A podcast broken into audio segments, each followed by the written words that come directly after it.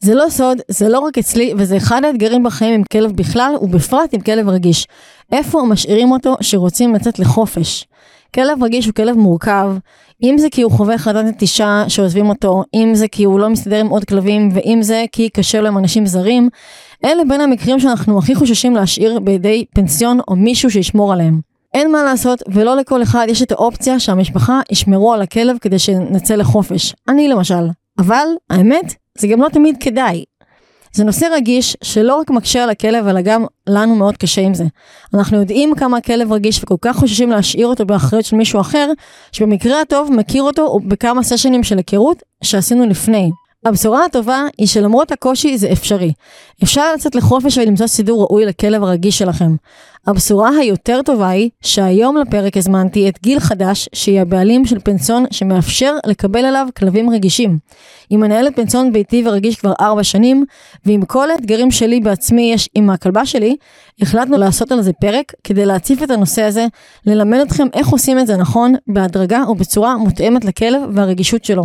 וגם על האופציות הנוספות שיש לשמירה על הכלב שלנו כדי שנוכל לצאת לחופשה. אחרי הפרק הזה, מבטיחה לכם שתקבלו ביטחון לצאת לחופש. אז פתיח ומתחילים. היי וברוכים הבאים לפודקאסט רגישים על ארבע, פודקאסט הדרכה על איך לחיות עם כלב רגיש, איך להבין יותר לעומק כלבים רגישים ואיך להתמודד עם האתגרים שעולים בחיים המשותפים איתם, במקום של תקשורת והבנה הדדית. אני מאמינה באימון כלבים בגישה הרגישה המבוססת על בניית תקשורת נכונה וחיזוקים חיוביים. מדי שבוע יעלה לדיון אתגר אחר בחיים עם כלב רגיש, דרך שאלה שמטרידה בעלי כלבים רגישים. ביחד נפרק את האתגר ונלמד איך ניתן להתמודד איתו דרך שיתוף פעולה עם הכלב.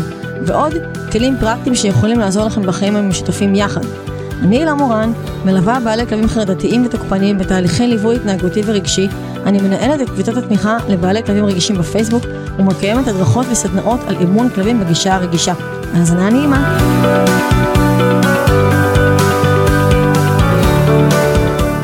היי, אהלן, מה מזמן נשמע? לא נפגשנו, עכשיו אנחנו מזמן. נפגשים בלי טראומות. אה, הטראומה עברה. את רוצה את רוצה לספר על הטראומה? לא יודעת, את רוצה שזה יופיע בפודקאסט? זה- זה אאוטינג יותר שלך מאשר אה, מאשר שלי. כן, מוקה כלבה קשוחה, וכששוכחים אה, מה קורה בסביבה, היא יכולה להיות לא נעימה. אנחנו אחרי, אבל אני רק רוצה להגיד שמוקה אצל אה, גיל בפנסיון, והיא לוקחת כדורים מגיל, מי- שזה חשוב. כן. גם אוכלת קצת, גם היא אוכלת מעט מאוד. אחרי הרבה אנחנו ניסיונות. נגיע לזה בסוף, אבל חוץ מזה, אה, רציתי גם לספר שלגיל יש כלבה אה, נחמדה. היא נחמדה מדי, חמודה מדי, היא לא רגישה, ובגלל שגיל כן עובדת עם רגישים, אנחנו מאשרים לה להישאר בקבוצה. אבל תודה, בעיקרון, אני מעריכה את זה. אז אה, נתחיל וזה? טוב, בוא נתחיל. איזה רגישויות אה, בכלבים צריכים התייחסות מיוחדת בפנסיון שלך? או בכלל בפנסיון? מה נתקלת, אה, כאלה? אני יכולה להגיד שגם אנשים שבאים אליי ואומרים לי, תקשיבי, הכלב שלי נורא רגיל, בסוף אף כלב הוא לא רגיל נכון. בסיטואציה הזאת. כאילו, גם, גם בסיטואציות אחרות וגם בסיטואציה הספציפית הזאת, בסוף גם הכלב הכי מושלם והכי מהמם, כאילו, בואי נגיד, גם לטסלה שלי, אה, יש קשיים ו- וכל כלב מצריך התייחסות. נכון, יש דברים קצת יותר מורכבים, קצת פחות מורכבים, אבל בסוף אני רואה על כל כלב שהוא מצריך את הדיוק המסוים הזה בתוך הפנסיון ואת הלראות ולהבין ו- ו- ובאמת לקרוא את השפת גוף ו- ולראות מה עובד בשבילו. אה, אני יכולה להגיד שהדברים הכי מורכבים אה, בעיניי אה, זה תוקפנות. אה, כפי שלך יש אה, בבית. כן. אה, לאחר לאחר הטראומה של שבוע שעבר. אה, ובעיקר הישארות לבד, אני חושבת שזה נכון, אחד. האתגרים הכי הכי קשים שיכולים שכאילו להיות. לא יכולים להישאר לבד למרות שהם עם עוד כלבים. כן, זה, זה פשוט, זה זה, לא זה לא משנה להם, זה, זה העניין הזה של בן אדם, ואני יכולה להגיד גם מקרה שיצא לי ממש לאחרונה, שהחרדת נטישה היא מהבן אדם שלהם, הבעלים עצמו. זה לא שינה להם שאני שם, זה לא ישנה להם שההורים נכון. שלהם שם, זה מהבעלים נכון. עצמו נטו, ואף נוכחות של, של בן אדם אחר לא עזרה. ואז אין מה לעשות. אין, נכון, אין לי הרבה אופציות. נכון, זה דורש כבר אה, התערבות אה, של כן. התנהגות כן. אה, ורגש. אה, אז בעצם את אה, היום מקבלת בפנסיון שלך גם אה, תוקפנות, אבל אה, גם חרדות כל מיני, לא נטישה, אבל כל מיני חרדות, נגיד, הדבר היחיד שאני באמת לא פחד. מקבלת זה חרדות נטישה, אני מקבלת המון, אני חושבת שהדבר שאני הכי מתעסקת בו וגם הכי מרגש אותי, זה כלבים שמאוד חוששים מבני אדם, שהקשר שלהם מול בני אדם הוא מאוד מאוד מורכב, יש להם איזה חוויות עבר הם, לא מוצלחות, ובפנסיון משהו נפתח ומשהו אה, מתרכך, וליצור כזה קשר עם כלב שלא מתקרב לאף בן אדם ביום יום שלו, ולראות אותו מתקרב מדהים. אליי, זה, זה, ה- זה הסיפוק של העבודה כן, גם מבחינתי. מוקה יחסית עשתה את העבודה יפה. לא, תשמעי, היו, יש מורכבויות. כן. תראי, רוב הכלבים, גם התוקפניים, הם, ברגע שהם מכירים את הבן אדם, אז זהו, יש אמון ואת, אה, הוא קנו אותך, אין. בעיה. או את קנית אותם, זה כן. סבבה. לעומת זאת, יש כלבים שאנחנו מכירות טוב, שזה לא משנה שיש אמון. עשית טעות, הם כן. יראו לך שעשית טעות, אין פה. בכלל אה, זה, כן. הם יכולים גם, תחזור כאילו, לפגוש אותך באהבה ושמחה, כאילו וואו. לא ראיתי לך מלא זמן וזה, אבל אה, לא, לא כדאי לעשות טעויות לידה. כן, מה, זה, זה, נכון, עליות זה. וירידות אה, בדיוק, איתה. אין שם עקביות. בדיוק. אה, אז אה, אני רוצה רק להגיד, היא לא היחידה בעולם, יש מעטים, אבל יש, יש. שלא- לא, לא, אני, נתק... אני, אני נתקלתי בלא מעט, אני כבר שמונה שנים בתוך העולם הזה. ארבע שנים מתוכם אני מנהלת את הפנסיון, אבל ארבע שנים לפני עבדתי, עם, עבדתי כ dog walker ית עם כלבים מורכבים. עשיתי dog sitting. והיו לי כלבים שלהיכנס אליהם הביתה זה פרויקט.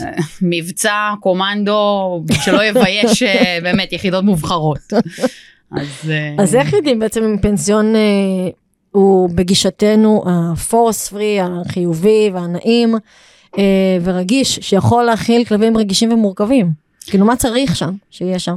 אני חושבת שקודם כל יש לזה המון פרמטרים ואני יכולה להגיד שגם בתוך עולם הפורס פרי יש לנו אנחנו נראה גם הרבה סוגים של פנסיונים יש פנסיוני תאים יש פנסיונים ביתיים יש פנסיונים שמנוהלים על ידי בן אדם אחד ויש פנסיונים שמנוהלים על ידי משפחות.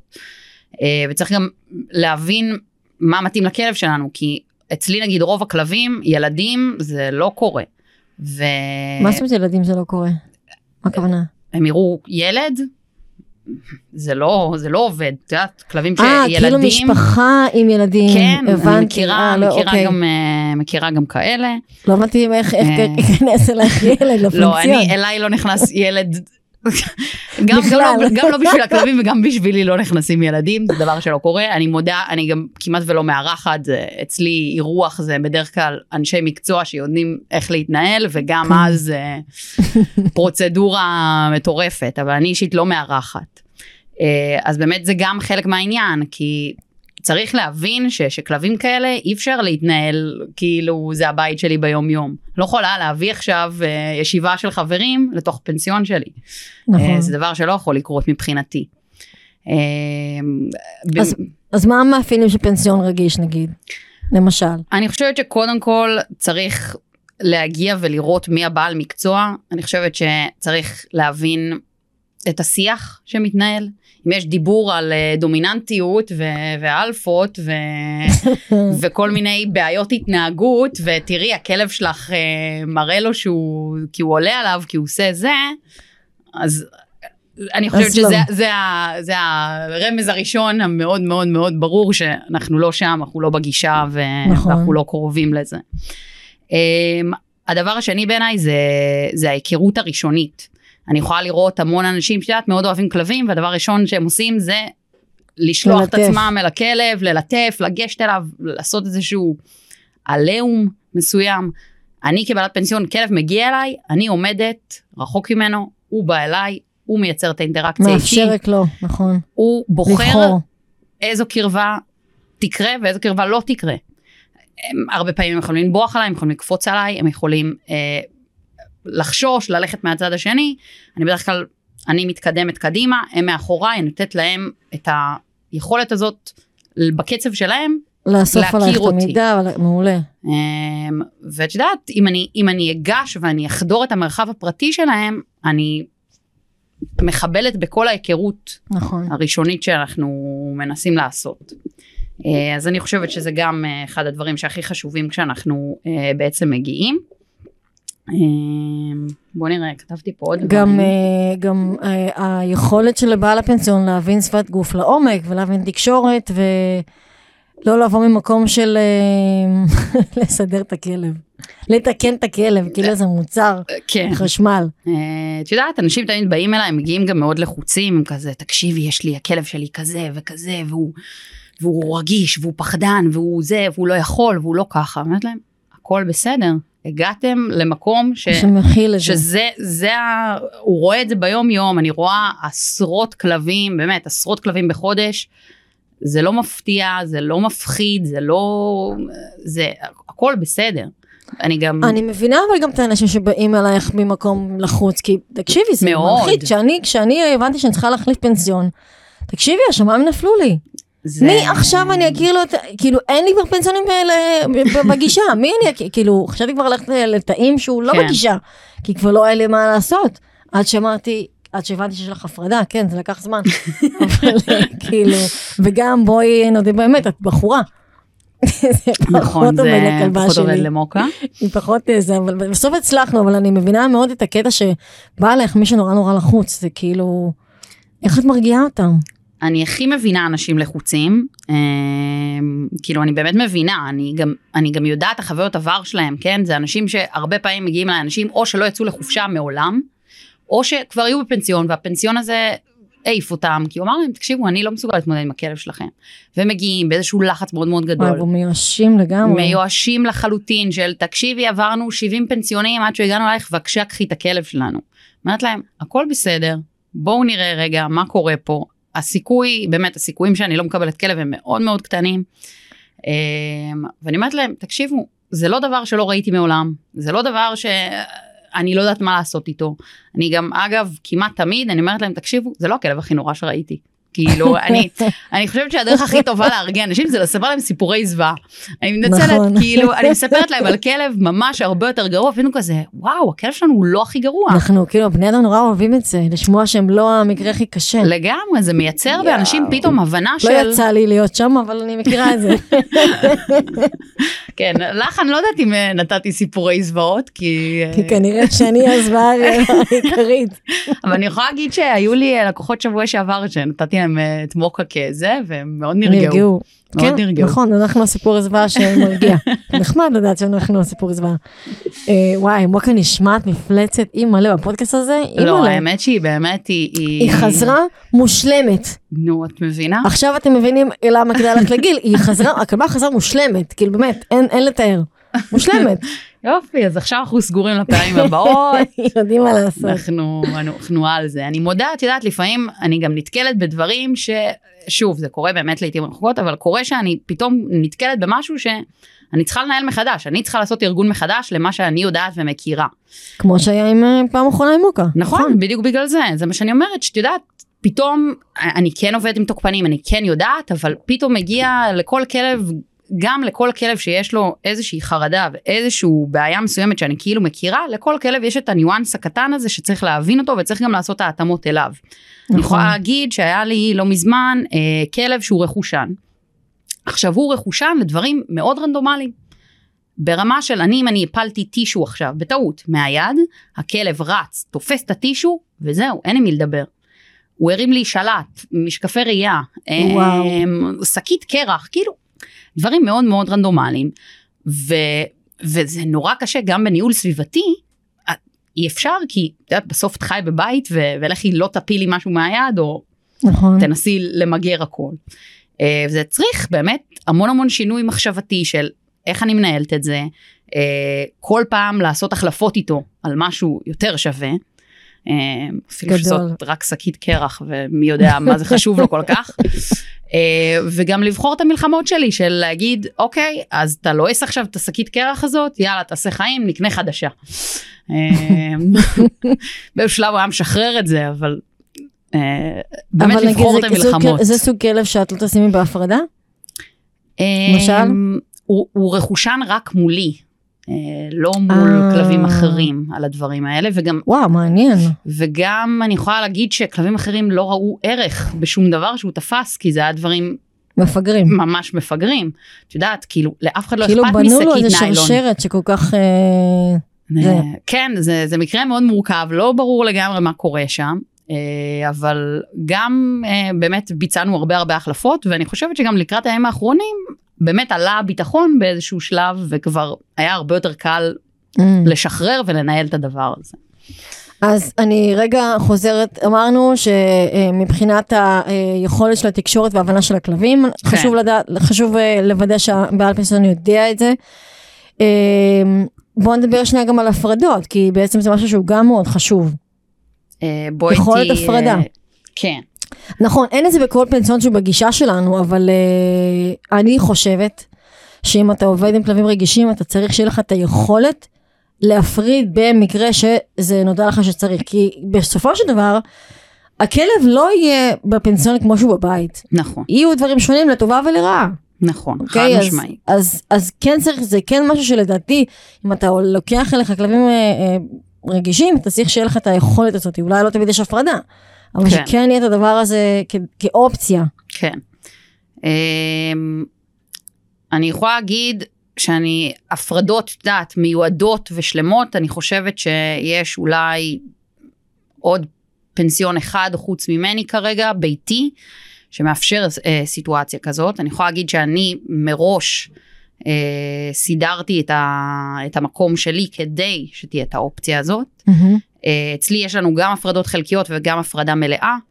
אה, הפרדות חלקיות זאת אומרת חדרים בתוך הבית וזה באמת אה, לכלבים שקצת יותר מתקשים או באמת לכלבים שפתאום את מגלה שמשהו בפנסיון משהו בהרכב כלבים לא עובד כבר.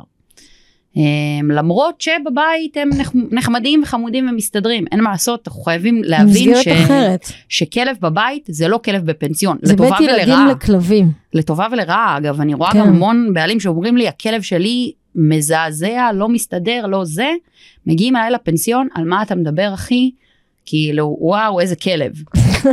אה, כי לך אין שלחת היסטוריה לי עם לקוחות הכלב. כאלה נכון? אה, לא מזמן שלחתי לך מלא. תכף לי לא יהיה מקום כרגיל. לא אבל אה, שלחת לי ממש כלב כזה שהגיע אליי אה, עם כביכול מאות אה, בעיות מורכבויות אה, אני מה לא. מנחשת מי, כן. כן. והגיע אליי וההורים לחוצים ו- ושואלים שאלות ואני אומרת להם תקשיבו אני לא יודעת מה אתם רוצים הכלב פה ישן מושלם מהמם לא נובח מסתדר איתי הוא מקסים קופץ עליי כאילו באמת לא ראיתי בדיוק, זה מסגרת אחרת שהכלב חווה. אז יש כאלה שיקחו את זה יותר קשה, יש כאלה שיקחו את זה יותר בקלות. נכון זה מאוד מאוד תלוי כלב ואני יכולה להגיד שגם מאוד קשה לדעת כן זה משהו שאנחנו נדע כנראה בזמן אמת. אה, אבל מבחינת ההפרדות אני יכולה להגיד שרוב הפנסיונים בגישה שלנו שאני מכירה יש להם במקרי חירום מאוד חריגים את האופציה הזאת כן לעשות הפרדה. האם זה משהו שהם יכלו לנהל לאורך זמן וזה יהודי? לא זה, זה מאוד אה, מקרה חירום וזה בדרך כלל איזשהו חדר בתוך הבית ו... יש כלבים שחדר בתוך הבית זה לא זה לא מספיק להם הם ישמעו את הכלבים הם, הם נכון. אה, יריחו את הכלבים זה, זה לא מספיק טוב. אבל חד משמעית יש לזה חשיבות מאוד מאוד גדולה שיהיה לנו את, ה, את האופציה הזאת כי באמת נכון. קשה מאוד לדעת לפני איך כלב הולך להתנהג בסיטואציה הזאת. נכון. Um, אני רציתי להגיד שיש גם פנסיונים שהם טעים נכון. והם בגישה החיובית, זאת אומרת, כי זה נכון. גם משהו של, זה שהכלב נכנס לתא ויש לו חצר או שהם צריכים להוציא אותו לחצר, זה לא אומר כבר שהפנסיון הוא גרוע, אני רק רוצה להגיד, זה נכון. מאוד חשוב להבין את זה, כי יש כלבים שדווקא ההפרדה הזאת היא מאוד חשובה להם. נכון זה כאילו, לא אם לא זה היה לי טאבו. אותך, זה היה השלב הבא, הייתה חייבת לקבל איזושהי הפרדה, כי, וגם עבודה רק עם אה, בן אדם אחד שהיא מכירה, היא צריכה להכיר את מי שבכלל אה, מתקשר איתה. אה, מה שחשוב במקרים כאלה, זה כן הדגש אה, לראות שהבעלים של הפנסיון מבין את הכלב, לגמרי. קורא אותו נכון, יודע לדבר על שפת גוף, כאילו, תקשורת זה, זה לדעתי זה הפיתוח. ה... לגמרי. הכי זה חשוב. ה- זה. אז בפנסיון בעצם עם כלבים רגישים איך מתנהלת השגרה? מה, איך זה נראה? התנהלות כזאת? אה, אני חושבת שגם, שוב, אני חושבת שזה מאוד uh, תלוי פנסיון וכל אחד עושה את זה קצת אחרת. יש פנסיונים שמספקים טיולים, יש פנסיונים שהם עם נטו עם חצר, יש פנסיונים בלי חצר בכלל והם גרים בבית, בניין. ואז צריך להוציא לטיולים. ואז צריך להוציא לטיולים. Uh, זה מאוד מאוד תלוי ואני חושבת שצריך לשים על זה דגש של מה לכלב שלי מתאים.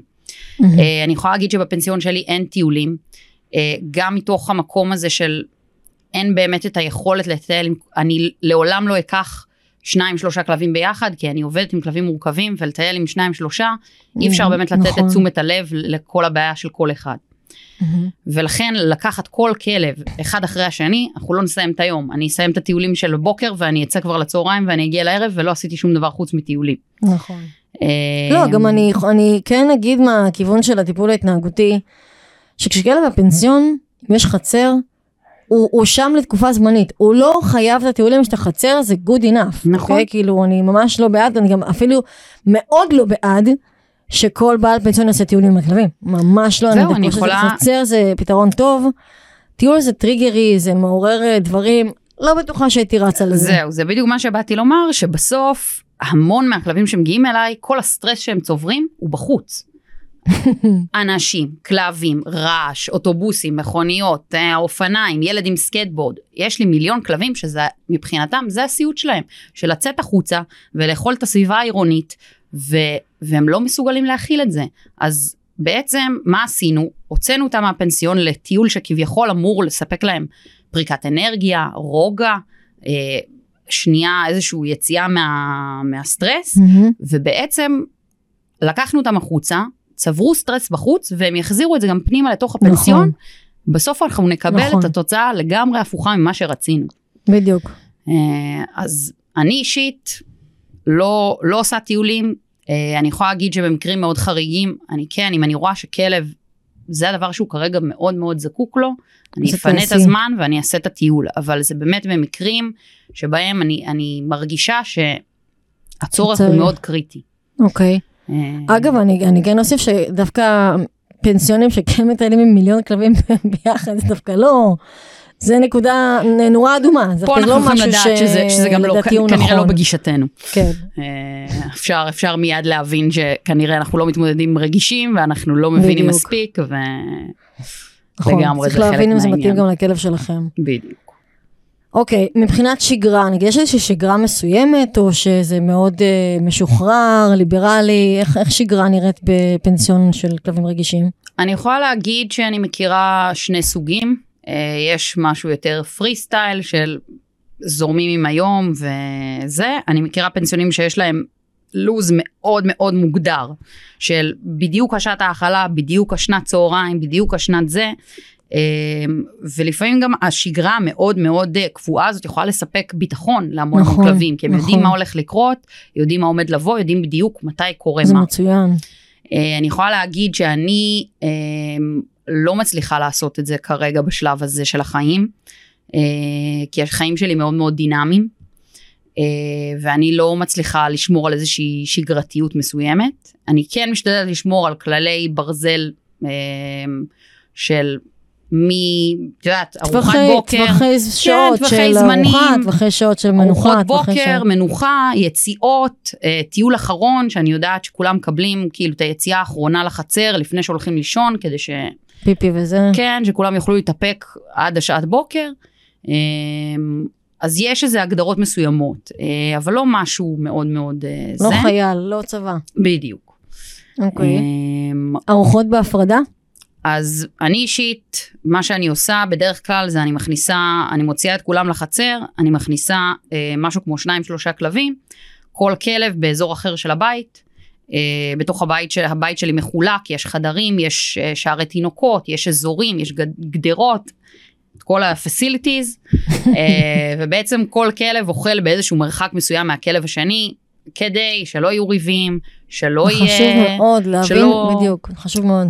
לא יהיה צבירת סטרס על, על, על המשאב, לא יהיה, גם אם אף אחד לא אה, רגיש לעניין הזה של אוכל, שלא כלב יתחיל לאכול את הכלב של, את האוכל של הכלב האחר. או את הכלב אה, האחר. או- במקרים הרעים. אה, יתחיל לאכול את האוכל של השני, השני לא יאכל. אני יכולה להגיד שיש לי המון כלבים שאם אני לא איתם הם גם לא יאכלו מהקערה. וואו, אם אני לא אכיל אותם ביד, או אני אשב לידם, או אני ארגיע אותם, הם לא יאכלו. וואו, אה, זה, יש וואו. לי כלבה שאם אני לא נותנת לה לשתות מכוס, היא לא תשתה. אני צריכה לשבת איתה עם כוס מים, ורק ככה היא. מוכנה לשתות. ככה זה גם בבית שלה? אה, כן. זה כאילו היא שותה רק בחוץ, היא לא בתוך הבית, גם עם בעלים, היא תשתה רק מכוס פלסטיק ורק אם הבעלים תשב איתה עם. הכוס. אה, אז זה נגיד גם אינדיקציה לפנסיון רגיש, אה, האם הם מוכנים להכיל את כל המוזרויות הכלב, אה, כן. שמגיעות ביחד עם כלבים. בחיי. השבוע היה לי כלב שרק אם האכלתי אותו ביד הוא הסכים לאכול את האוכל שלו. וואו, כן, איזה קשוח. כן, טוב. כן. אז בואו נגיע אל ה... אה, אה, למנה העיקרית של הפרק הזה. איך עושים, עכשיו אנחנו מגיע לך בבעלים לכלב רגיש לחוץ מאוד מאוד מאוד, עבר 70 פנסיונים.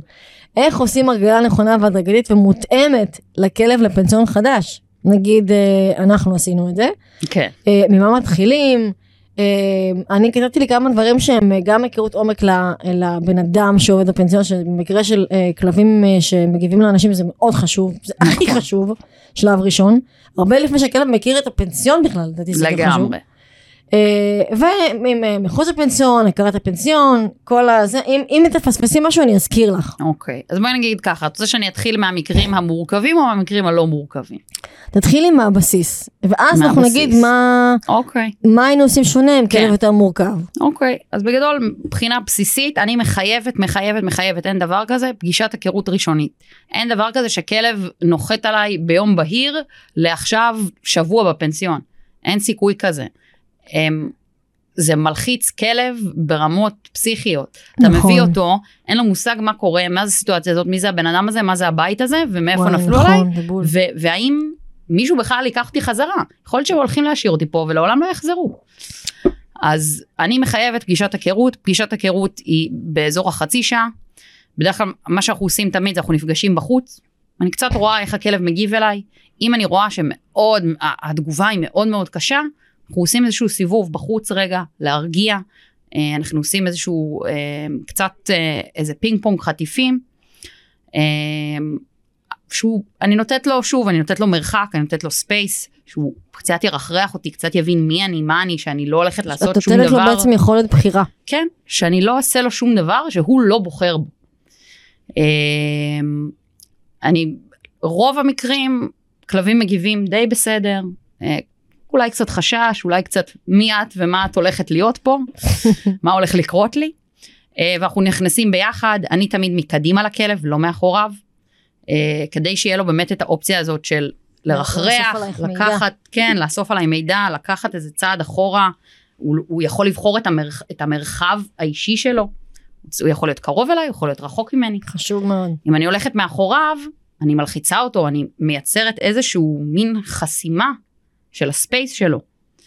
אה, אז תמיד מאוד חשוב לי שאני אלך קדימה, אני נכנסת, אני פותחת, אה, נכנסים לפנסיון, אני תמיד מבקשת, הדבר הראשון שאני מבקשת זה שיורידו רצועה, נוריד רגע את הסטרס הזה של משיכות, של זה, וניתן רגע לכלב להכיר את המקום איך שהוא רוצה, לרחרח, לאכול דשא, אה, להתקרב, להתרחק, לראות את, את, שהוא קצת רגע יבין איפה הוא נמצא ו, ומול מה הוא מתמודד.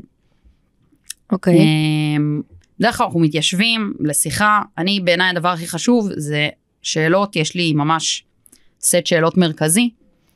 אה, אני חושבת שזה גם אה, אינדיקציה של פנסיון, של האם שואלים אתכם דברים, כאילו, ואיזה דברים שואלים אתכם.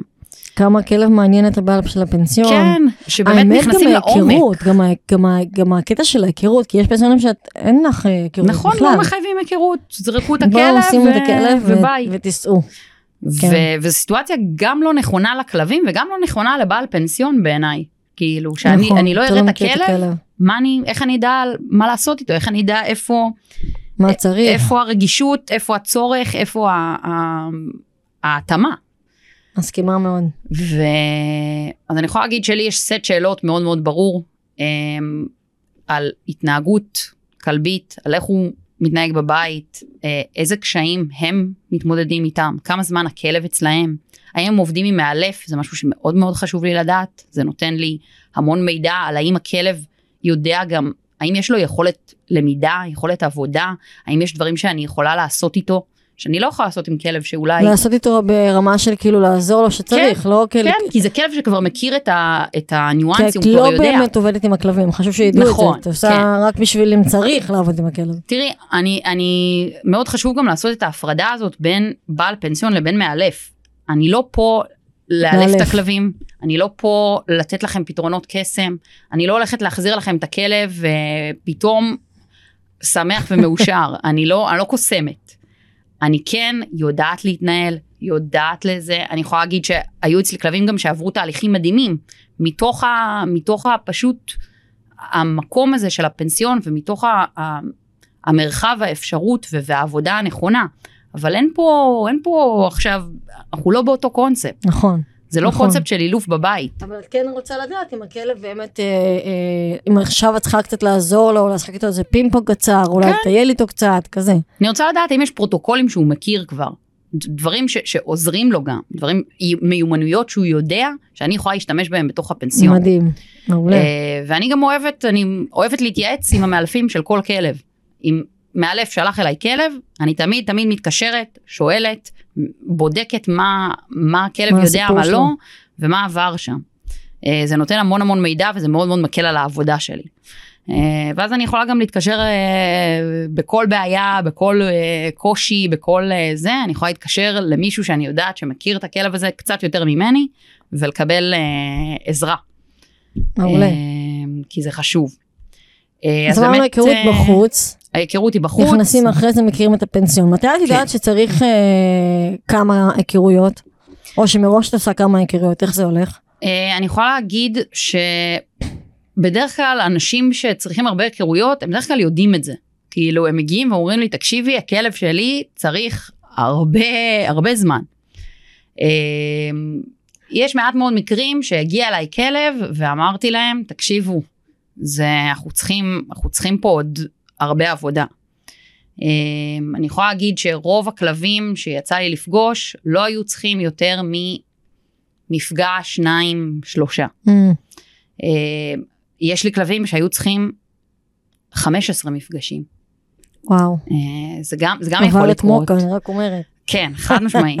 זה- בסדר, את יודעת, אבל זה בדיוק העניין, שמוקה, את עבדת איתה. את מאלפת, יש לה היכרות כבר עם הקונספט של פנסיון. יש אנשים שמגיעים אליי, לא עברו אילוף בחיים, לא היו בפנסיון בחיים, היכרות של הכלב עם אנשים זרים היא כמעט ולא קיימת. כאילו, וואו. יש המון המון עבודה לעשות והמון המון אמון לייצר. אה, וכלבים כאלה באמת צריך הרבה הרבה הרבה יותר מפגשים. אה, ו- וזה מצריך השקעה. אה, אז זה משהו שאני יכולה בדרך כלל להבין רק בפגישה הראשונית.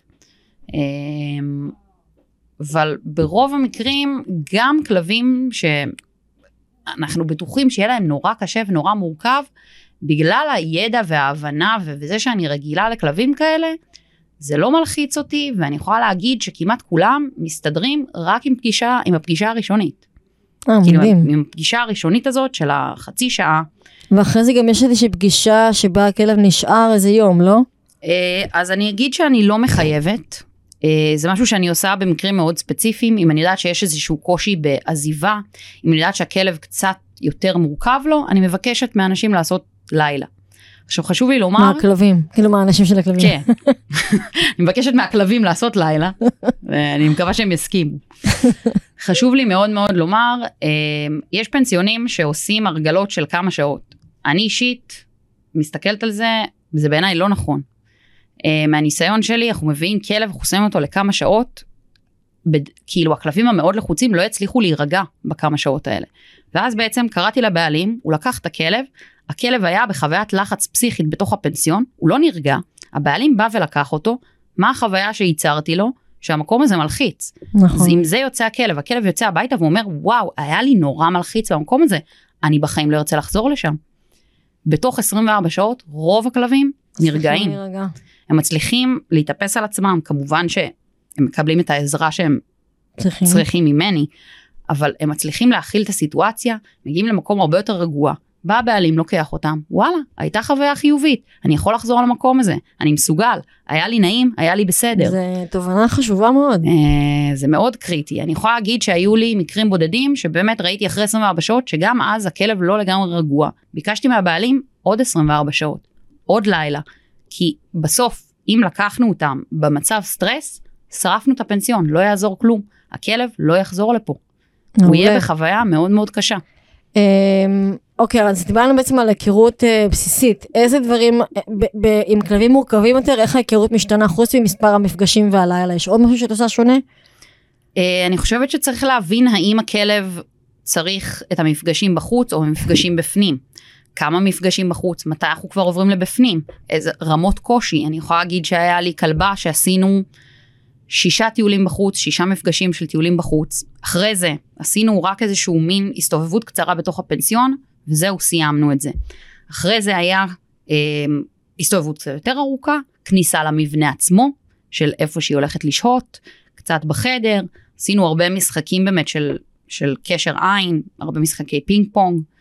אה, באמת לייצר, פוקוס, כן. לייצר חוויה חיובית לכלב, כאילו, כיף פה, נעים פה, אף אחד לא הולך לעשות לך כלום, ההורים שלך לא הולכים להשאיר אותך ו- ולנטוש ו-. ולעולם לא לחזור. אני לא יודעת, אני אה, חשבתי על זה אולי דווקא, אולי כן אני אנטוש את המגע אצלי. את אומרת את זה ככה, אני לא יודעת אם אני הולכת לקבל אתכם אה, בפעם הבאה. סתם, היא חוזרת כל כך מושלמת, שאין סיכוי שאני אשאיר אותה. אוקיי, אני רוצה. ליהנות מהמושלמות. מעולה. אה, אז זה באמת, אה, זה, זה מאוד מאוד משתנה, אה, וצריך, זה פשוט באמת עניין של לקרוא ולראות מה הכלב מצליח להכיל. אם פתאום גם נכנסנו, והכלב פתאום באיזשהו רגרסיה של וואו, רגע, למה הכנסת אותי? חוזרים אחורה צעד. חוזרים, ל, חוזרים לטיולים בחוץ, חוזרים לזה. בטח, bottom אה, line, המון סבלנות עם כלבים רגישים. בגלל לפנסיון. מלא סבלנות מלא. ומלא קריאת שפת גוף, זה אין כן, חשוב מזה. חייב, ממש. אז אני, אני, אני עושה רגע shifting קטן להיכרות והרגלה ל dog sitting. זה dog sitting. dog כן. sitting זה בעצם בן אדם שאתם מביאים אליו את הכלב ושומר לכם על הכלב, או לחילופין שהוא בא אליכם הביתה ושומר על הכלב. אז בואו נדבר על זה גם, זה משהו שגם את עשית, גם אני עשיתי בעבר. נכון. אה, האמת זה כיף, היה לי כיף. צריך להכיר? כלבים אחרים שהם לא כן. עכשיו disaster וכזה, סתם וואי, היא לא. disaster, מוקה כלבה מתוקה. עבדנו איתה, נכון. היא מורכבת, אבל נכון. היא מתוקה. ו- היא באמת מתוקה, שתדעו שכאילו, אני גם, אני יכולה להגיד שמוקה, אה, כשקשה לה, היא מבקשת ליטופים, וזה כן. נורא חמוד, היא מתיישבת עליך, והיא מבקשת ליטוף, וזה וזה באמת ואל מתוק. תזוז, כן, בדיוק, כזה. מגע. יש לה גם את יש גם הצד יש הזה, לה צדדים טובים. כן. היא טובה עם חתולים, גם, מעולה אה, עם חתולים, וואו, היא אש עם חתולים. זה גם יפה. כן. אוקיי, אז היכרות, בד- אה, הרגלה ל dog sitting. אמ, אני עשיתי dog sitting, אני חושבת משהו כמו שנתיים, שלוש. גם לכלבים מורכבים? אה, כן, בעיקר. אה, רובם היו מאוד מאוד מורכבים. אני יכולה להגיד שאני חושבת שבזמני הדוג סיטינג זה היה אפילו אולי קצת יותר מורכב, כי זה באמת אנשים שפשוט לא יכלו לשלוח לפנסיון. כאילו היה להם כלבים ש... אה, כן. ש... זה הרבה פעמים זה כלבים זקנים, מאוד מבוגרים. אמ, שפחדו עליהם, אז רצו כן, שמישהו יבוא. כלבים, חרדות נטישה, אה, שבעצם, אז בעצם הפוקוס היחיד והעבודה היחידה היא באמת להיות איתם בבית. אה, כלבים תוקפנים, כלבים שלא מסתדרים עם כלבים אחרים, אה, כלבים שההיכרות גם עם הבן אדם האחד הזה שמגיע, צריכה להיות סופר ארוכה, סופר עדינה. סופר מדויקת. נכון. אה, אני חושבת שזה גם תקופה שמאוד נהניתי ממנה. אה, זה להתרכז בכלב אחד זה עולם ומלואו, כאילו זה ממש לראות את הניואנסים הקטנים האלה וממש לשים את כל כולך בתוך כלב אחד. אה, אבל גם פה חשוב להגיד שההיכרות באמת היא, תראי, גם כשאני באה לאבחונים, ההיכרות היא תמיד, תמיד אני בחוץ, אין כמעט מצב שאני נכון. נכנסת למישהו לא, לכלב הביתה, זה לעולם- דבר כזה. הדבר הראשון שאני אעשה, כאילו אין סיכוי שהדבר הראשון שאני אעשה זה להיכנס הביתה. נכון. תמיד ההיכרות הראשונית היא בחוץ. אחרי זה אם אני רואה שהכלב מסוגל להכניס אותי הביתה אנחנו ניכנס. לא, לא נכנסים, אין דבר נכון, כזה. לא נכנסים, ואז גם עושים איזושהי עבודה של כיף עם הבן אדם, כאילו, לגמרי. הדגש פה, גם אם זה פנסיון וגם אם זה dog sitting, לדעתי זה, זה חלק שהוא אותו דבר, אנחנו חייבים. שהחוויה עם הבן אדם תהיה וואו. לגמרי, לגמרי. ככל שהכלב יותר יעוף בחוויה הראשונית על הבן אדם הזה, ככה יהיה לנו כל כך הרבה יותר קל בדיוק. בשלבים אחר כך. נכון. חוויות סופר טובות, תנועה בבית, אה, עושים גם עבודה של... אה, גם בחוץ בטיול, כי ב dog sitting בדרך כלל עושים גם לצאת. טיול. אה, ו handling. handling, אה, כן. תסבירי, בבקשה. אה, האם אנחנו מדברות, אנחנו מדברות על handling בחוץ? אה, handling בכלל, handling מתחיל בבית, לשים ריתמה. אה, אני יכולה להגיד שכן, אני גם, זה עניין אפילו של הרגלה למגע והרגלה של התקרבות בכלל. נכון. אני מאוד אוהבת לעבוד עם אותות מידע. הייתה לי כלבה של דוג סיטינג, שתנועות חדות או מעבר לידה, היה גורר פשוט ביס. וכל דבר לפני שהייתי עושה אותו, הייתי חייבת לומר לה שאני עושה. אני עוברת לידך, אני קמה מהספה, אני הולכת לשירותים, אני, אני עומדת, כאילו, הולכים לעשות טיול, אני פותחת את הדלת, Mm. כאילו, הכל היה צריך להיות מאוד מאוד מוקפד אה, מבחינת האותות מידע. אה, אז אני חושבת שזה אחד הדברים הכי הכי חשובים. אה, מבחינת מגע, אה, אני חושבת שרוב הכלבים שיצא לי לעבוד איתם בדוג סיטינג, מגע לא היה האישו. האישו. אה, אז קצת קשה לי לומר. אני, אני יכולה להגיד מעצ, מאצלי, כי אצלנו זה מן הסתם היה אישו. Um, היו, היו מצבים שנגיד אה, ה dog walkerים שאספו אותה, היא הייתה נשארת עם ריתמה, נכון. ואז לחבר את הרצועה זה סבבה. אמ, ה dog sitting היחידי שעשיתי בעבר היה, היה תקופה מאוד קצרה, והכלבה הייתה גורה. מהמם. אז כשאנחנו רוצים שיהיה handling ממש טוב, אז זה חוזר להתחלה, ההיכרות עם הבן אדם חייבת להיות ממש טובה, ברמת אמון וברמה שכבר הכלבה באה לבקש מגע. יכול מאוד. להיות שבמקרה שלך אפילו, מוקה כבר תיתן לך לשים ריתמה. כן. אנחנו לא עושים את זה, אבל זה משהו שהוא כן, לדעתי, בעתיד יכול לקרות, וכמובן כן. שאם אם הבעלים של הפנסיון הוא גבר, אז זה יותר קל, וגם אז, בגלל שיש לה את הרגישות של הקרבה אצל מוקה, או כלבים שיש להם קושי עם קרבה, ההמלצה שלי היא כן להשאיר ריתמה, או נכון, קול- קולר, חד או משהו משמעית. שכאילו כן יהיה יותר קל.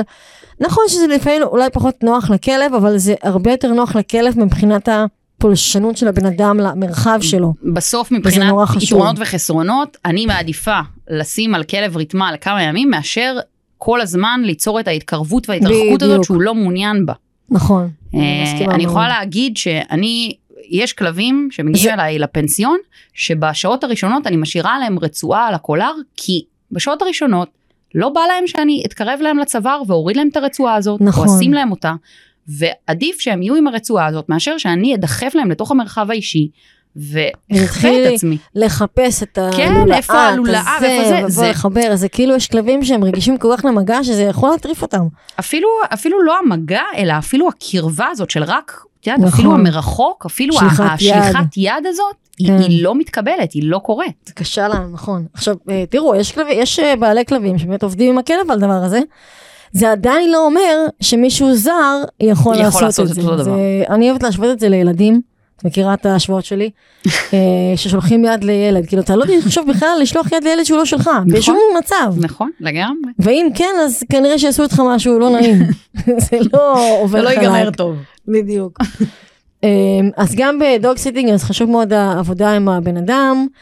פשוט ב dog sitting בניגוד לפנסיון יש הרבה עבודה גם על הבחוץ מבחינת הטיולים. זה נכון. משהו שכאילו לראות באמת ש... צריך להיות מאוד מאוד מיומנים בעיניי. נכון, אבל אה, גם הבעלים של הפנסיון, שהבעלים סליחה של הכלב, צריכים גם לראות שיש כימיה טובה, והבן אדם. מתייחס אליו טוב, ואת יודעת מה אני אמרתי ללקוחות שלי פעם? אמ, אה, כשעוד עשיתי dog sitti, dog אה, walking, אה, אמרתי להם לעשות אה, stalking.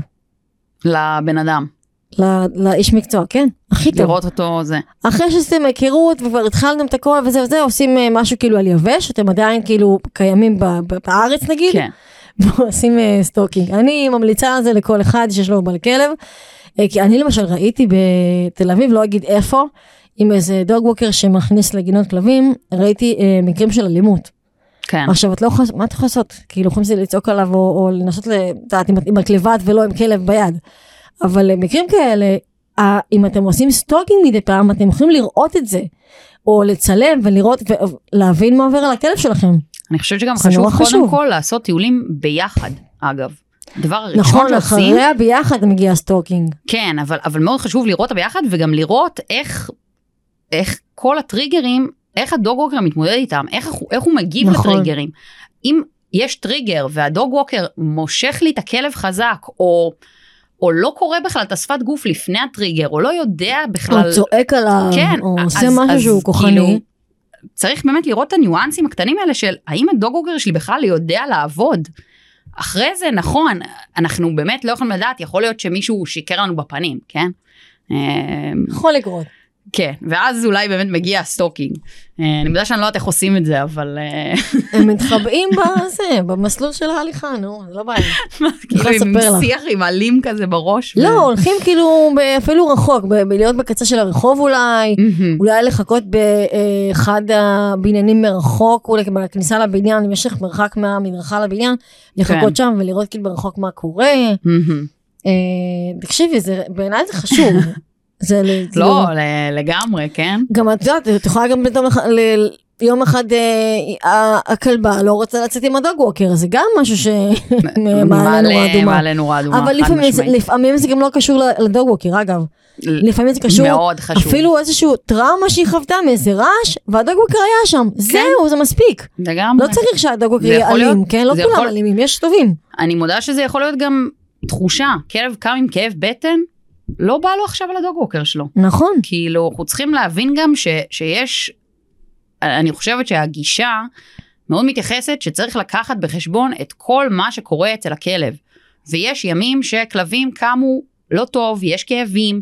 אה, אולי רעבים, לא- אולי אה, רעבים, כואב את אולי, הבטן. אולי יש איזה הראש. כאב, דלקת אוזניים. אה, אני יכולה להגיד שלי, טסלה הייתה, היה לה איזה שבוע שהייתה פתאום נורא עצבנית, ו...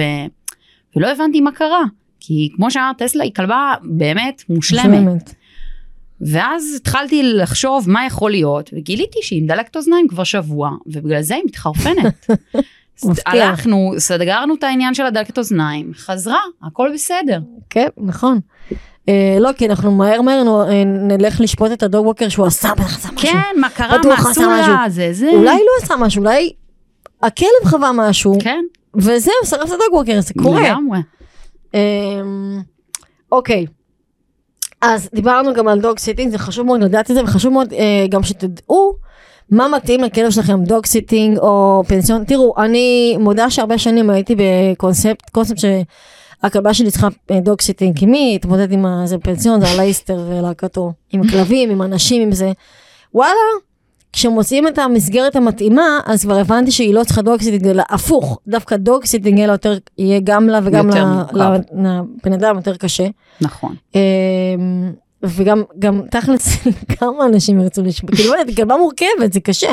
כי זה לא רק מורכבות בחוץ, אלא גם מורכבות בבית, זה, זה, זה מורכב. אני יכולה לומר שיש יתרונות וחסרונות, זה, זה מאוד, זה... נכון, זה צריך אנחנו לא להיות יכולים מתאים ישר. ללכת ל- לאופציה שאנחנו חושבים שהיא תהיה. כי כביכול את אומרת, אני לא רוצה שמישהו יתעסק עם מוקה, היא לא טובה עם כלבים, היא לא זה. בסוף יכול להיות שהיא תשמור על הבית שלה, על דברים בתוך הבית שלה, היא תהיה יותר, נכון, בדיוק. היא יותר תשמור, זה יהיה לה, יהיה לה ערך יותר גדול לבית עצמו. אמ, באמת טיולים, להתמודד עם טריגרים, לחזור עם זהו, הסטרס. זהו, שטיולים, אפילו הבן זוג שלי שכאילו היא שרופה עליו, הוא לא עושה לה טיולים, וגם כשהוא נשאר איתה לבד בבית, כי לפעמים בסערות אני משאירה אותו, אני מבקשת שהוא יישאר כדי שאם הפסקת חשמל וזה, שיהיה איתה. אה, אני לא אגיד לך שאני לא בלחץ, כאילו, כן, אני קצת כן. אה, בלחץ, אני סומכת עליו, כן, כן. אבל אני לא סומכת עליה. עליה. בדיוק. אז, אז, אה, אז באמת צריך לדעת, אני, אני יכולה להגיד שהמון אנשים אה, מאוד פוחדים מפנסיונים. בדיוק. ו, ו, וחבל, כי אני חושבת, אני, אני לפחות ראיתי מהניסיון שלי מקרים של באמת שינוי מדהים בכלב שהגיע לפנסיון, ולא חווה את הפנסיון כהחוויה הכי נוראית בחייו, וראיתי שינויים לטובה. תהליכים באמת מדהימים שיצא לי לעשות עם כלבים בתוך הפנסיון, ו... ווואו. אה, כשעושים את זה כמו שצריך, זה כן, באמת קורה. בדיוק. אז צריך לדעת להיות מאוד ערים. אני יכולה להגיד שגם הגיעו אליי מקרים שאמרתי להם, תקשיבו, אני חושבת שהדבר הכי טוב בשבילו זה, זה דוג סיטי. כאילו יש מקרים שאני מודה, אני רואה בסוף את טובת הכלב. הכלב, ו, וחשוב לומר את זה ולשים את זה על השולחן, שיש גם מקרים כאלה ולא כולם מתאימים, אה, וגם הכלבים שמתאימים עדיין אפשר שהרווחה תהיה יותר גדולה ו- ו- ובסוף להסתכל על טובתם ולהבין מה, נכון. מה יותר אה, מוצלח. אז אני רוצה רגע לדבר על אה, אה, קצת כלים פרקטיים לתהליך הרגלה, כמו למשל משחקי קשר, אה, חוויות טובות.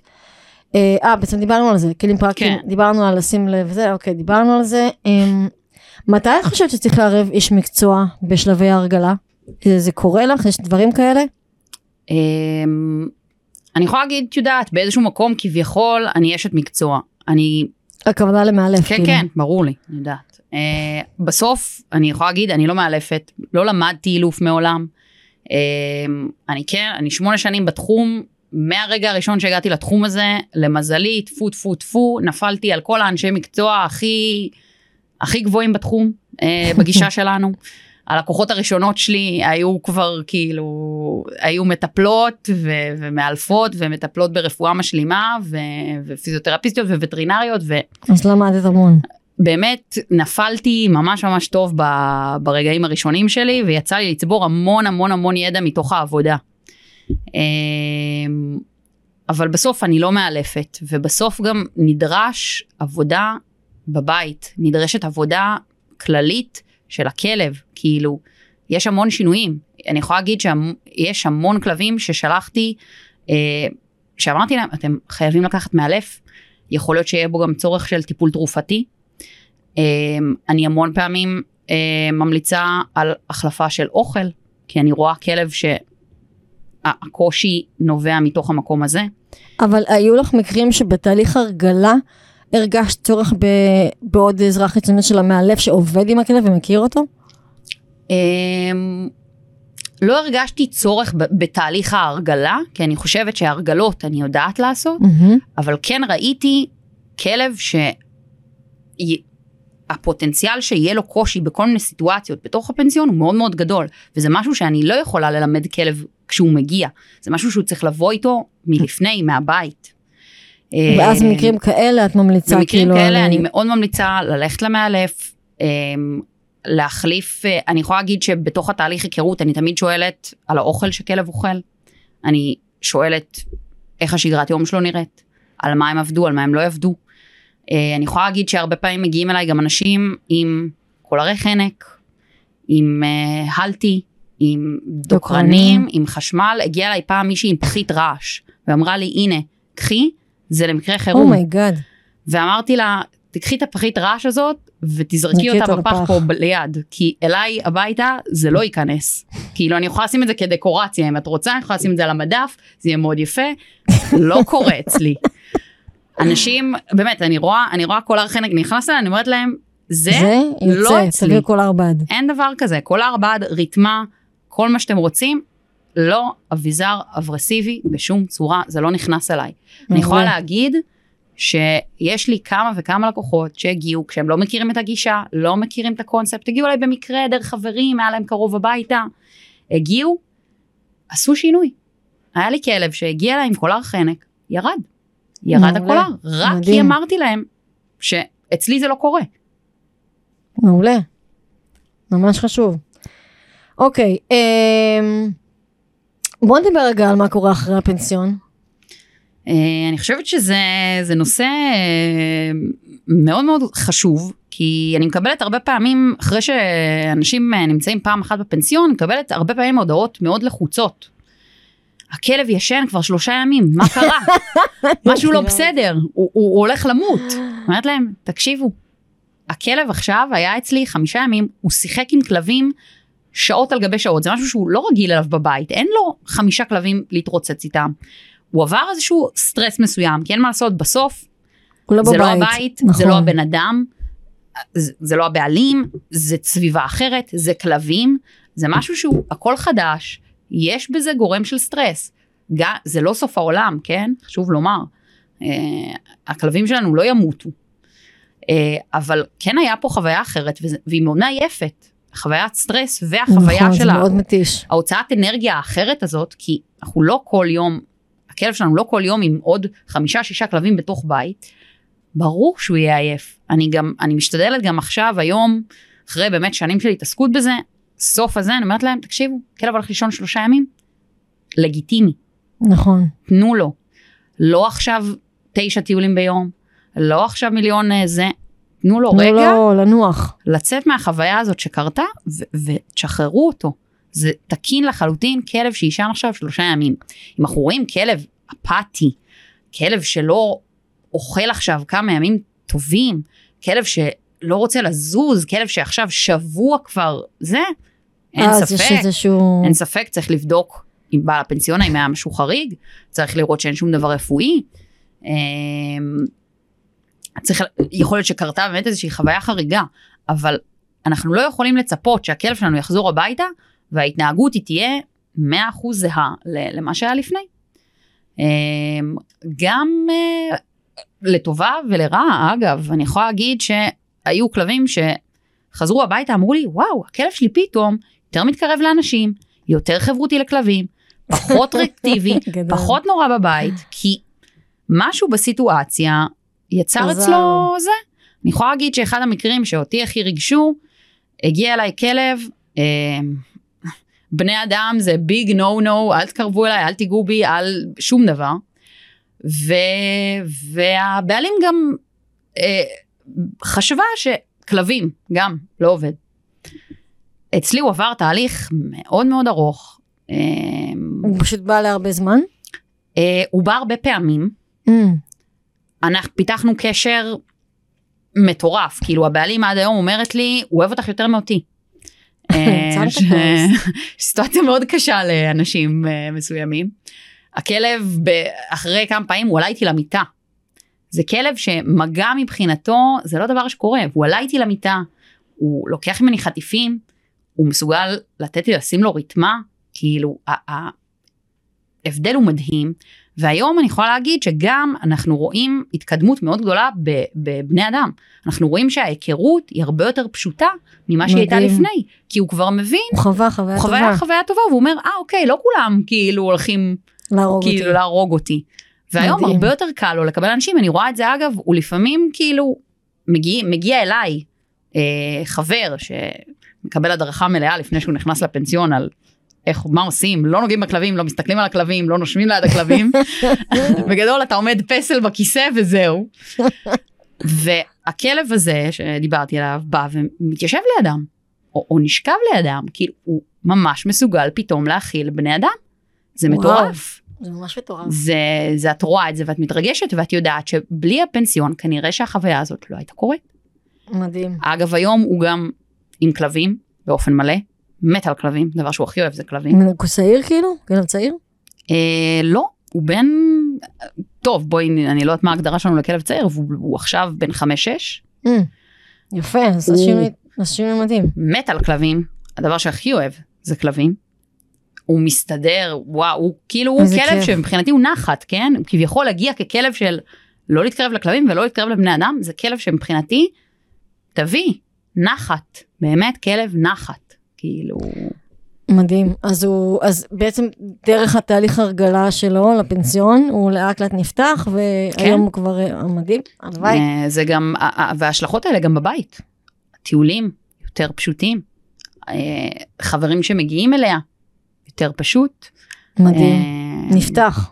כן, אז בעצם כשכן יש איזושהי רגרסיה, או נגיד כלב, אני באופן כללי רוצה להגיד שכאילו כלב חוזר מפנסיון, שחררו קצת. תורידו. לחץ, תורידו הילוך, תחזרו קצת אחורה אם התאמנתם, אם הייתם רגילים לעשות הרבה עבודה איתו. אפשר לנוח כמה ימים, זה בסדר, תנו לו, הוא שינה שגרה, ולכלבים רגישים קשה הרבה פעמים המעברים בין מצבים. לגמרי. צריך להסתגל מחדש לבית, צריך להסתגל מחדש לפנסיון, כאילו זה... תנו לו רגע, זה כמו שאני חזרתי מחופש לשאר לסוף שבוע, מזל לי סוף שבוע, אימא'לה, זה היה לי כל כך קשה. זהו, לא יכול, אי אפשר לחזור ישר לתוך כן, העבודה. בום, לתוך החיים כן, הזה. אם, אם זה מלחיץ לנו, זה בטח ובטח מלחיץ בדיוק, להם. נכון. שהם לא, הם לא מכירים את העולם כמונו. נכון, אז חוזרים אחורה, כמו שעושים בכל רגרסיה או משבר, מורידים קריטריונים, יורדים לגמרי, בהילוך. לוקחים צעד אה, אחורה. לא נורא אם הכלב לא יצא בלילה לעשות פיפי.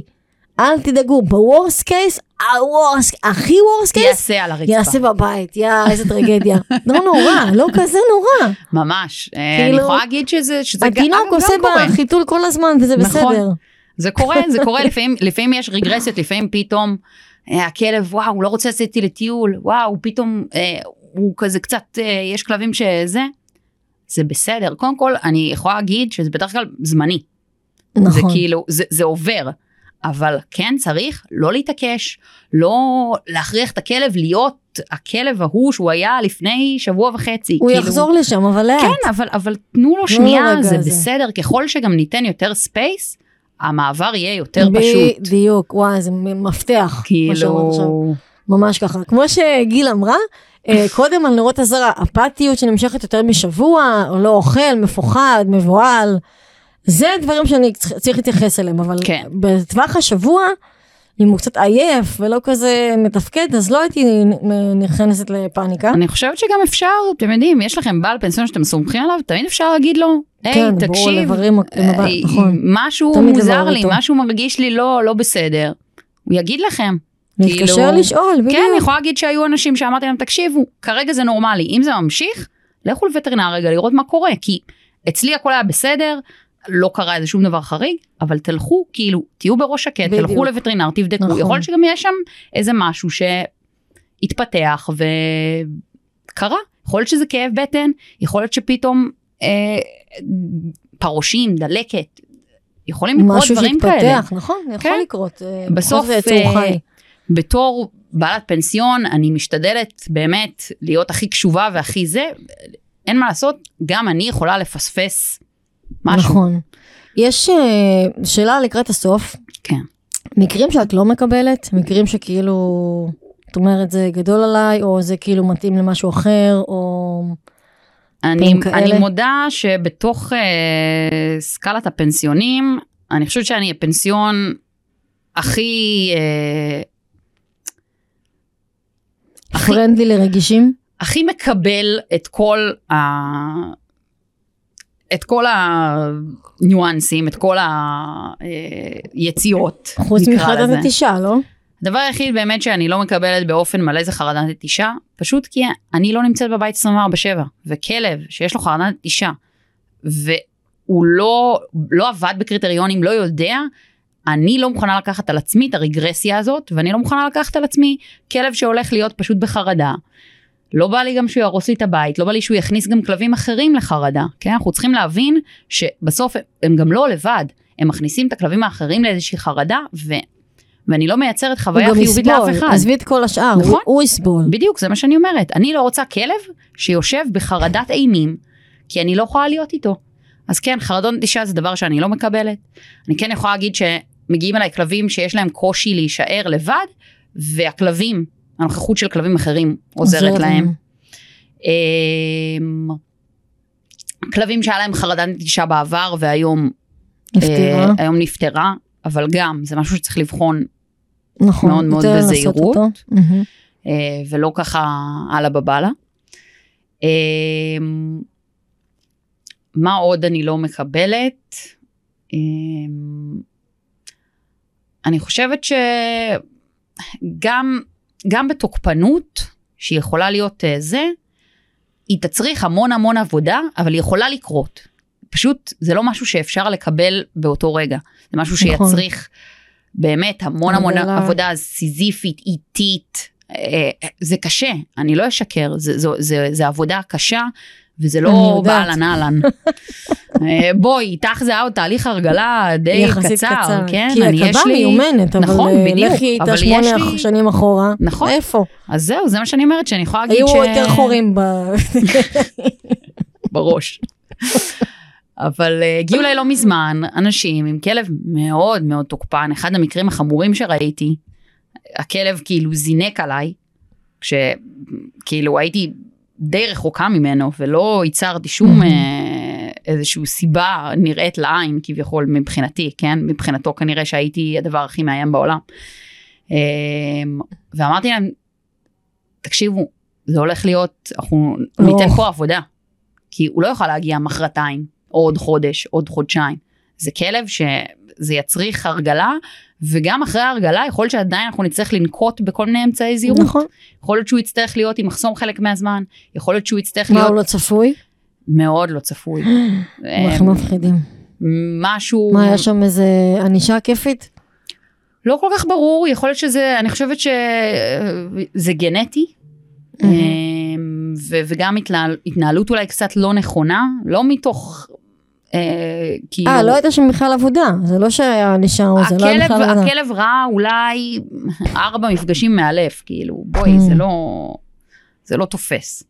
אה, אבל היה שם פשוט, יש שם הרבה גנטיקה, אה, ופשוט אה, הרבה חוסר ידע, שבואי, אנחנו לא יכולים לצפות מהבן אדם הרגיל להבין מה לעשות עם כלב כזה. נכון, כאילו... גם אני לא הייתי כזאת. אה, בדיוק, את יודעת, וגם כשאנחנו מיומנים, את מכירה את זה? אז אי אפשר, אין מאה אחוז. אנחנו נכון. עדיין נצטרך להיות כאילו על זה, ו- ו- ולהחזיק חזק, ועדיין יהיו uh, repercussion, זה נקרא, כאילו גם מוקה, uh, היא נשארת עם רצועה. כדי שיהיה לי את האופציה במידה וקורה איזה משהו, של יש לי את הביט- הביטחון הזה. נכון. אמ, ו- וצריך אה, להיות מודעים למה הכלב שלנו מסוגל ולמה הוא לא נכון. מסוגל. טוב, יש לנו משהו, יש לך משהו לסיום? אז אה, מה להביא לפנסיון? אני חושבת שזה, זה, זה, נכון. זה, תקשיבי, זה אחת, הש... זה כאילו זה מצחיק, אבל זה אחת השאלות שהכי שואלים אותי. כאילו, אה, אז בוא נענה על זה. כביכול למי אכפת, כן? כי אנחנו מתרכזים בכל כך הרבה בעיות ו- וזה, בסוף אנשים רוצים לדעת מה להביא. אוכל ו- מה להביא. אז, אז זה מה שאת חושבת. אני יכולה להגיד לך שהיו לי אנשים שהביאו באמת, אני חייבת שאולי הם עוברים דירה. אני, אני ראיתי בפנסיון. שטיחים, שלוש מיטות, שלוש סוגי מיטות, כן? שהביאו לכלב? לא לי, זה בטוח. שלוש סוגי מיטות, שטיח, אוקיי? צעצועים, באמת לא יביישו את טויז ארס. תראי, אה, הכלבה שלי לא משחקת בצעצועים שאני מביא לה לפנסיון, ולא אוכלת את האוכל שאני מביא לה לפנסיון, אז אני לא מכירה את הדברים האלה. בגדול אלה מגיעה זורקת את הכלבה בסלמת. וואי אז- וואי, נשמע אז רע. כאילו, אז אני יכולה להגיד שאנשים באמת, מניחה כאילו, בעדינות, לא זורקת. כן, זורקת זה, את יודעת, זה מינוח. אה, לא, אנחנו מאוד עדינים ממוקה. כן. אז, אז אני חושבת שזו שאלה שהיא ממש, היא נשאלת המון ו- וכזה קצת, אה, כן, חשוב לי שזה יהיה קיים. אה, קודם כל, בחיים, בחיים, בחיים, אני לא מחליפה אוכל. אין דבר כזה שאתם לא מביאים את האוכל של הכלב שלכם. מכיר, נכון. אם אתם מסכימה. רואים את זה, אם אתם רואים את זה גם בפנסיון, לא. נורה אדומה של החיים לברוח. לא ולא. כלב שמחליפים לו אוכל זה כלב שיהיה רגיש יותר אחרי זה, זה מהבטן החוצה. נכון. כאבי בטן, שלשולים, אה, עיכול לא טוב, אנחנו נראה את זה התנהגותית. אז אין דבר כזה, כלב אוכל את האוכל שלו מהבית. כן חשוב לי לומר שכלבים שמגיעים עם אוכל שהוא לא סופר סופר טעים, חייבים אקסטרה. אני תמיד מבקשת להביא משהו טעים, אה, טונה, חמת בוטנים, טחינה, אה, קופסאות שימורים, משהו שיעבוד לכלב שלכם, שאפשר לערבב. במידה והוא אוכל אה, אוכל יבש, כן? אה. באוכל רטוב אה, בדרך כלל אין את הצורך. אבל תמיד באוכל יבש אני שואלת אותם, הכלב מסיים מהקערה, הכלב אוהב את האוכל שלו, הוא, הוא מנשנש קצת לאורך היום, פתאום ב-11, פתאום לא בא לו, הוא מדלג, להביא משהו טעים איתכם. זה סופר חשוב, זה משנה את כל החוויה של האכילה. נכון. אנחנו גם בפנסיון לא יכולים לצפות שכלב יאכל מתי שמתחשק לו, כי אנחנו לא יכולים להשאיר אוכל נכון. ככה. זמין. ו, וגם זמני ההכלות הם, הם זה, זה זמן שהוא לחוץ, זה זמן שאני משתדלת לעשות אותו כמה שיותר מהר, כי הם לחוצים, הם יודעים שיש עוד כלבים בחוץ, גם אם הם רחוקים מהם, הם יודעים שיש איזה זה, כלב שעכשיו לא יאכל, ייקח לו מלא זמן, אין לנו מקום עכשיו לתת לכלב שעה וחצי לאכול את האוכל שלו. נכון. גם אם הוא אוכל אותו בשעה וחצי, אנחנו צריכים להבין שלא טעים לו. שהוא לא נהנה מזה, כלב לא אמור לקחת שעה וחצי לאכול. אה, אז באמת, תמיד להביא, אה, אם הם אוכלים אוכל יבש, תמיד להביא משהו טעים אקסטרה. אה, שיהיה. וחוץ מאוכל, מה צריך? אז הרבה פעמים אנשים שואלים אותי, להביא צעצוע, להביא זה? לא. קודם כל, הפנסיון מפוצץ בצעצועים. מעבר לזה שצעצועים לא מפוזרים בשום צורה, וזה לא יקרה דבר כזה, כי לכי תדעי מי יחליט לשמור. כן. כלב שתביא לו צעצוע מהבית, הערך שלו אפילו יהיה עוד יותר גבוה, כי זה נכון. הצעצוע שלו. וואי, לא חשבתי על זה אפילו, את יודעת? ועוד שלי כן. בהפרדה, כאילו. כן, הערך של הצעצוע מהבית הוא וואו, זה הדבר מה שלי לגבי. המיטה שלו, השמיכה שלו? אז אני אישית קודם כל ממליצה לא להביא, כי זה פשוט נהרס. אני, את כמויות המיטות שאני קניתי בפנסיון, היא באמת, היא בלתי נגמרת. כלבים מריחים ריח של כלב אחר, הם ישתינו על זה. הם פתאום יתחשק להם, יחשבו שזה משחק, הם יתחילו לקרוע את המיטה. עכשיו חבל, תביאו את המיטה של ה-300 שקל שקניתם לכלב שלכם במיטב כספיכם, ואני לא אחזיר לכם אותה. כאילו, הסיכוי שהיא תישאר שלמה הוא קטן.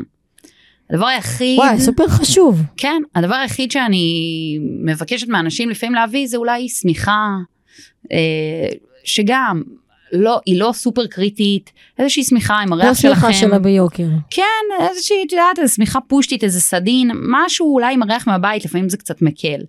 בהפרדות זה שונה, בהפרדות כלב יכול להביא את המיטה שלו, אפילו רצוי שיביאו את המיטה שלו, כי זה באמת כזה באיזושהי היכרות מהבית. אמ, אבל הכלבים שמגיעים לכל הכלבים אה, בשוטף, לא, לא מביאים מיטה. אה, גם שמיכה זה במקרים כאילו של תביאו, מקסימום לא אשתמש. אה, אבל פשוט לא להביא. אה, גם כי לפעמים הם יכולים להיות רכושנים באמת למקום עצמו ולמיטה עצמה, וזה שלי ושאף אחד לא ייגע לי בזה. מה עוד שואלים אותך? אה, קערות, דברים כאלה, שוב, לא צריך. לא, לא בפנסיון. בפנסיון יש הכל. כאילו, אם אתם רוצים להביא חטיפים, אחלה, מגניב. זה כנראה יתחלק בין כולם, כן? אין לנו, אין אצלנו, אה, אה, ההורים שלך הביאו לך חטיף, אתה לא, אין אצלנו קיפוח. כולם מקבלים פיתה עם שוקולד, כאילו, אין פה אה, איפה ואיפה. אה, אז אם אתם רוצים לפנק את כולם, מבורך, יש לי לקוחות מהממים כאלה שאומרים לי, קחי, הבאתי לך שתי שקיות חטיפים, תעופי על זה. אוקיי. או כלבים שנגיד באמת הם בהפרדה חלקית או מלאה, להביא כל מיני העצמות תעסוקה זה מה זה קריטי, זה סופר חשוב, אה, זה בסוף, זה שונה מהשגרה והם הם נשארים לבד חלק מהזמן. אה, אז, אז ממש חשוב לתת להם באמת, באמת התעסוקה הזאת, קונגים, אה, עצמות לעיסה, אה, משחקי שהם חשיבה. בהפרדה, אבל שהם לא רכושנים. כן, אה, ברור. אה, טוב, זה אולי ברור לי ולך, אבל כן. אה, כן, זה לא בהכרח אה, זה. אם אה, רכושנים איתכם, כנראה לא להביא. כן. למרות שאגב גם, אני יכולה להגיד שראיתי כלבים שהיו רכ- שרכושנים לבעלים ומולי הם לא. מעולה, זה- יש ויש, נכון. כן, זה עניין גם של היסטוריה, של באמת שאולי. היה שם גנבת אה, הוצאה מהפה, הנה, אצלי זה. הפוך, הם כולם כן ואיתי כבר לא. טוב, עשיתם. אה, עבודה אה, כן. מאוד מאוד מאוד ארוכה. אה, ועוד דבר שממש חשוב לי להגיד, זה שהפרדה מלאה זה לא נורא ואיום. לא, זה מושלם. אנשים נורא נלחצים, יואו, הוא לא יהיה באינטראקציה עם כלבים, הוא לא יהיה לא באינטראקציה עם בני אדם. הוא לא בטוח צריך יש אינטראקציה עם כלבים כלבים. שלא רוצים, לא אינטראקציה עם לא כלבים, לא אינטראקציה. עם בני אדם, הם לא רוצים את זה, וחייב להבין שזה לא סוף זה העולם, לא עונש. זה לא עונש, זה זה מקל לוקסוס, מה עליהם, קורה לכם? זה מקל עליהם נורא. אה, ואגב, זה גם, זה גם יכול כאילו, זה יכול ליצור, ברגע שאנחנו לוקחים צעד אחורה, אנחנו לוקחים צעד קדימה. כאילו, צעד אחורה הוא צעד קדימה. נכון. אני כלבה שלא אוהבת אנשים, הייתי נכנסת אליה באמת זמן מאוד מאוד מינימלי ביום. היום אנחנו כבר מגיעות למצב שהיא רוצה שאני אשאר איתה בחדר ואלטף אותה. וזה רק כי לא כפיתי אליה את ה... בואי נהיה ביחד עכשיו יומיים שלמים. יחדיו. מעולה. אז, אה, זהו, זה, זה זה נראה לי הנקודה. האחרונה שהיה לי חשוב. נקודה וחש- שממש טובה לסיומת. כן, אה, קודם כל תודה שבאת. תודה שהזמנת. אה, וואי, זה היה. ארוך וסופר עמוס וחשוב בדברים. אני חושבת שאפשר לחלק את זה כי יש כל כך הרבה, אבל... נכון, לא, כן. אנחנו לא מחלקים אה, פרקים. זה יהיה- ערוך. אה, אז חבר'ה, לא לפחד מפנסיונים, ויש לכם את גיל, שכמובן הפרטים שלה יהיו למטה בפרטים. אתם מתחת מוזמנים. לתיאור הפודקאסט, ויושבת בכפר יונה. נכון. אה, כדאי לכם. פנסיון אבל אל ביתי תעופו על עצמכם, אני לחלוטין. צריכה שישאר לי מקום גם לפנסיון. פנסיון ביתי לחלוטין, אין כלובים, אין כלום. נכון. כאילו, הפרדות כמו שצריך, עם חצר ובית, ממש מסודר. לגמרי. אז אה, נתראה בפרק הבא, ואולי נעשה עוד פרק עם גיל, לכו תדעו. אז אה, ביי בינתיים. ביי ביי. תודה רבה שהאזנתם. אני הייתי אלה מורן, ואם מצאתם את התוכן הזה מועיל ומעניין, שתפו אותו כדי שעוד בעלי כלבים יקבלו ערך ויצליחו לשפר את החיים שלהם עם הכלב הרגיש. אפשר לשמוע את הפודקאסט ב Spotify, Apple Podcast, Google Podcast ובכל אפליקציות הפודקאסטים. אם יש לכם נושא בוער שתרצו שאדבר עליו, מוזמנים לכתוב לי במייל, בפייסבוק, באתר שלי או באינסטגרם, כל הפרטים ממש פה למטה. תודה שוב, ונשתמע בשבוע הבא עם פרק חדש. thank you